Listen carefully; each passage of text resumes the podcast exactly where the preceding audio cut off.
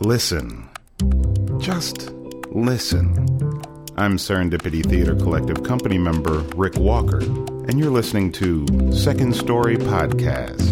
Second Story is Serendipity Theater Collective's festival of stories, wine, and music, a collaboration among writers, actors, musicians, and others to create good stories and good times. The stories are written by the performers themselves, sometimes funny, sometimes poignant, always thought provoking.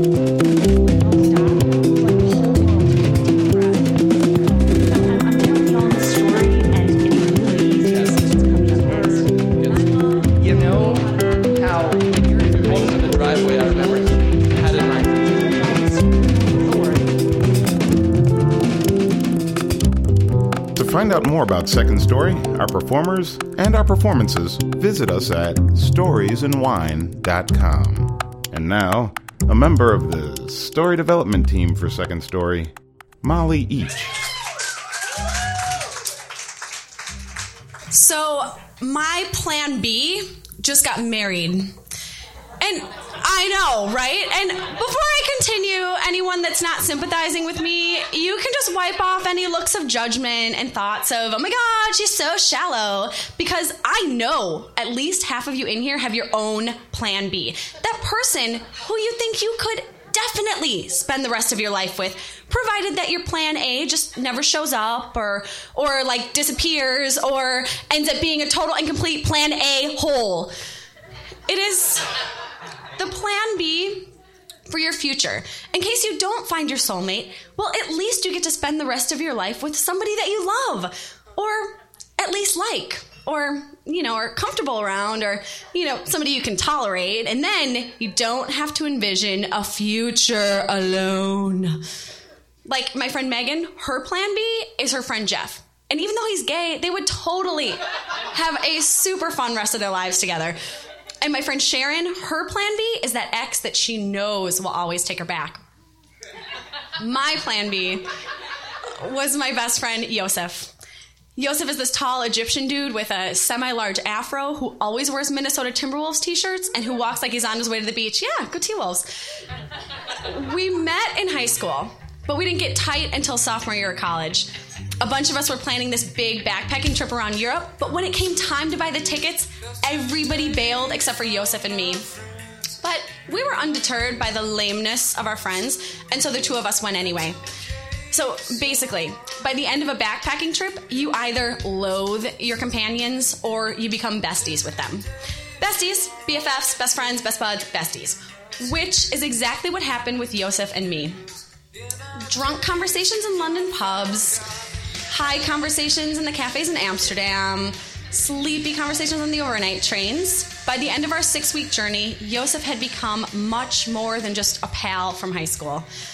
So, with a friend like Yosef, somebody who lives for adventure, there are too many stories to tell, and at least half of them are of the guess you had to be there variety anyway, so I won't bore you. I'll just give you an abbreviated history of our friendship, a top three moments, okay?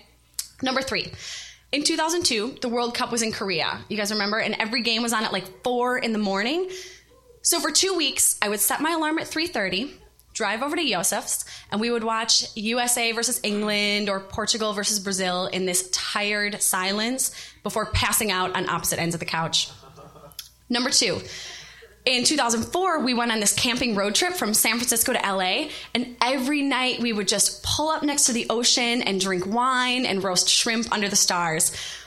Number one, in 2005, get this, I won tickets on a radio show for an all expense paid trip to the Bridge benefit concert in San Francisco. Naturally, I took Yosef. You guys, we were sitting in an open amphitheater on one of those perfect Northern California summer nights, listening to Eddie Vedder join Neil Young on Harvest Moon. I got that absolutely unbelievably happy feeling where your heart is like taking up your whole chest and you get that like fizziness in your nose and you could burst into tears at any moment out of pure joy if you're one of those happy and sad criers and your mind just stops to take a picture of everything it was just like that and it was amazing I, I see the looks. Okay, I get it. I get it. Drinking wine under the stars, going on vacation together. You're all wondering why he wasn't my plan A, right? Well, I mean, it, it just wasn't like that, you know? He he didn't give me butterflies, and I never wanted to jump his bones or spend an entire Sunday in bed with him, and I never wanted to curl up into that awesome spot between the shoulder and the neck. He was just so Yosef. So he was the perfect plan B. And seriously, just knowing that has made things so much easier. Well, like the time I was getting dropped off after our first date, and the guy was like, So, are, are we gonna fuck or what?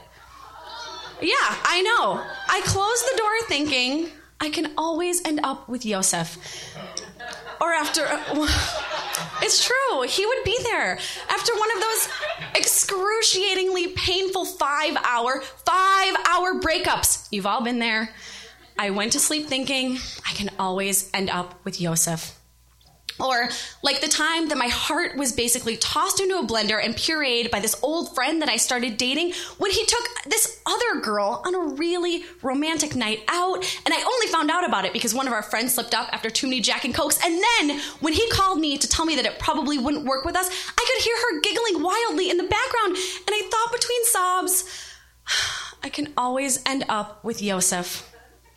I had it all figured out.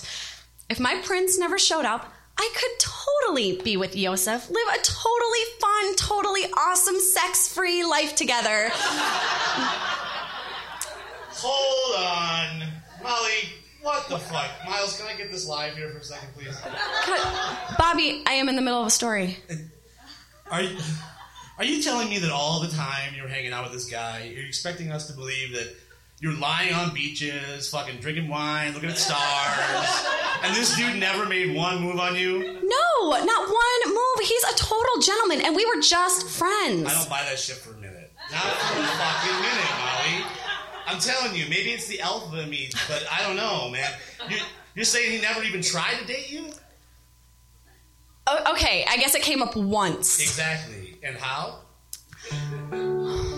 We were driving from Madison to Minneapolis together, chatting and listening to Wilco when he turned to me and said, he turned to me and said, Have you ever thought about us dating?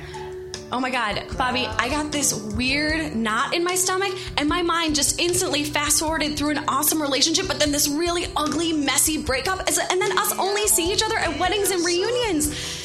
And so I said, Yeah, I guess, but I would be devastated if anything happened to our friendship. And he said, Yeah, I guess you're right. But that was it. That was him trying. Uh-uh. I don't believe that for one minute. See, the timing was not right at all. He'd just been on a few dates with this really awesome girl. I don't care how fucking awesome she was. That was his last ditch attempt to make sure that there wasn't going to be anything between you two. Oh my god, do you really think so? I'm just saying.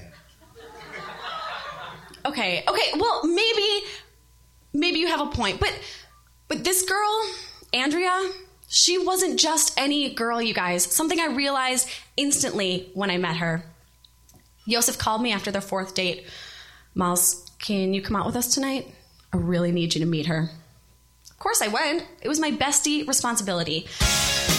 So, over pitchers of Grain Belt Premium into the diviest of Minneapolis bars, I got to know this soft spoken, dry humored girl who was seriously kicking my ass at darts. As she got up to reset the scoreboard, Yosef pulled me aside. So, what do you think? I like her, I said. I like her a lot. She is really cool.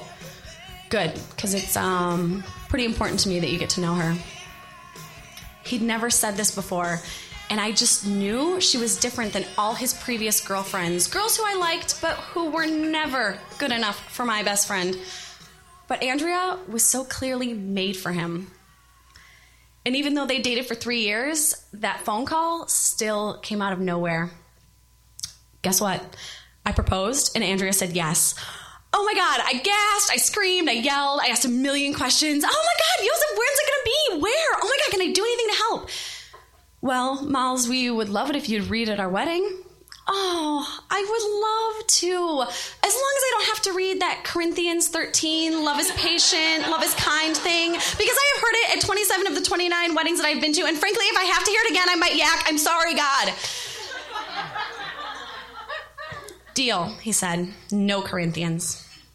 A little less than a year later, I was handing my ticket to the Northwest Airlines agent, boarding a plane to go home for my best friend's wedding. So, the tears, yeah, they started mid flight. I was looking at the clouds below, thinking, holy shit, Joseph is getting married. I know, and they just started pouring down my face. In the car on the way to help him with the place cards, on the way home from picking up my dress, to and from the rehearsal dinner, every time I thought about Joseph getting married, I started to bawl. Okay, time out. This is where you're all expecting me to launch into this tale about how I realized I was truly in love with him and decided to just totally sabotage the wedding by like sending fake emails and spreading rumors between the bride and groom and then ultimately cornering him before the ceremony and saying, Choose me, marry me. Before then, stealing a bread van to get them back together after I realized how selfish I'd been. But no, I did not pull a Julia Roberts in my best friend's wedding. And thank God, because that is just bad behavior. But as the tears continued, it just became clearer. It was just I I mean, oh, like would we ever go on a trip just the two of us again? Would we ever have one of our deep talks over a bottle of wine or go dancing until 5 in the morning? See, he could never again be the person I took when I won tickets for a trip. And I wouldn't be the first person he called when he found out where he was doing his residency. It just wasn't the same with my girlfriends. I mean, you guys know relationships with freshly married friends always change a little bit. But now that my guy friends, my best guy friend, was getting married, our relationship was definitely going to undergo a drastic makeover. Um, and hello, my plan B was officially off the market.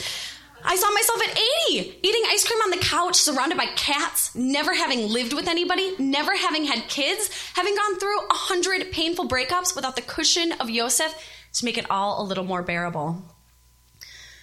I finally got my tears under control on the way to the ceremony, as I had spent a lot of time on my eye makeup.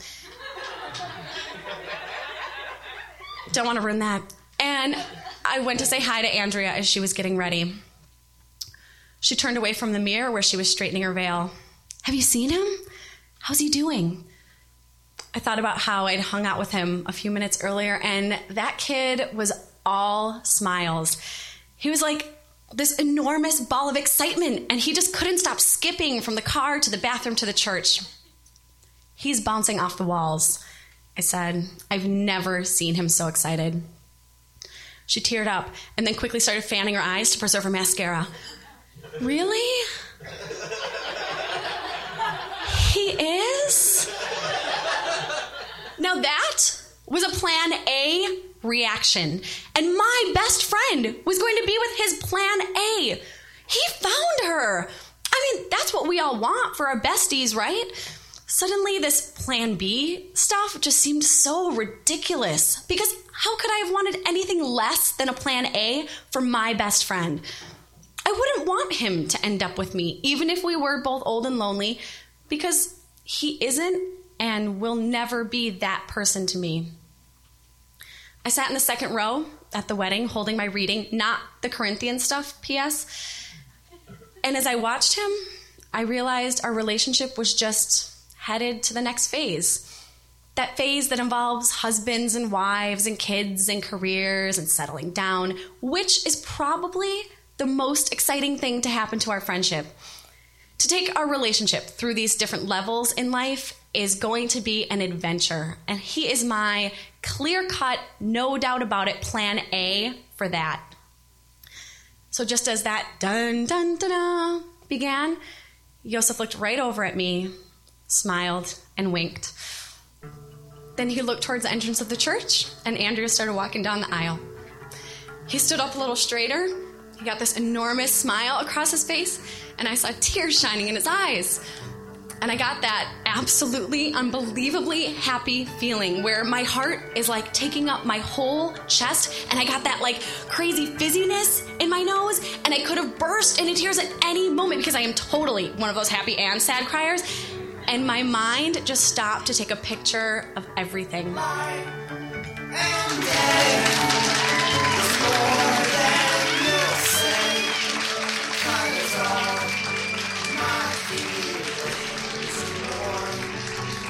Second Story Podcast is brought to you by Amanda Delheimer, Megan Stielstra, Christopher Jobson, Miles Pulaski, Mikhail Fiksel, and me, Rick Walker.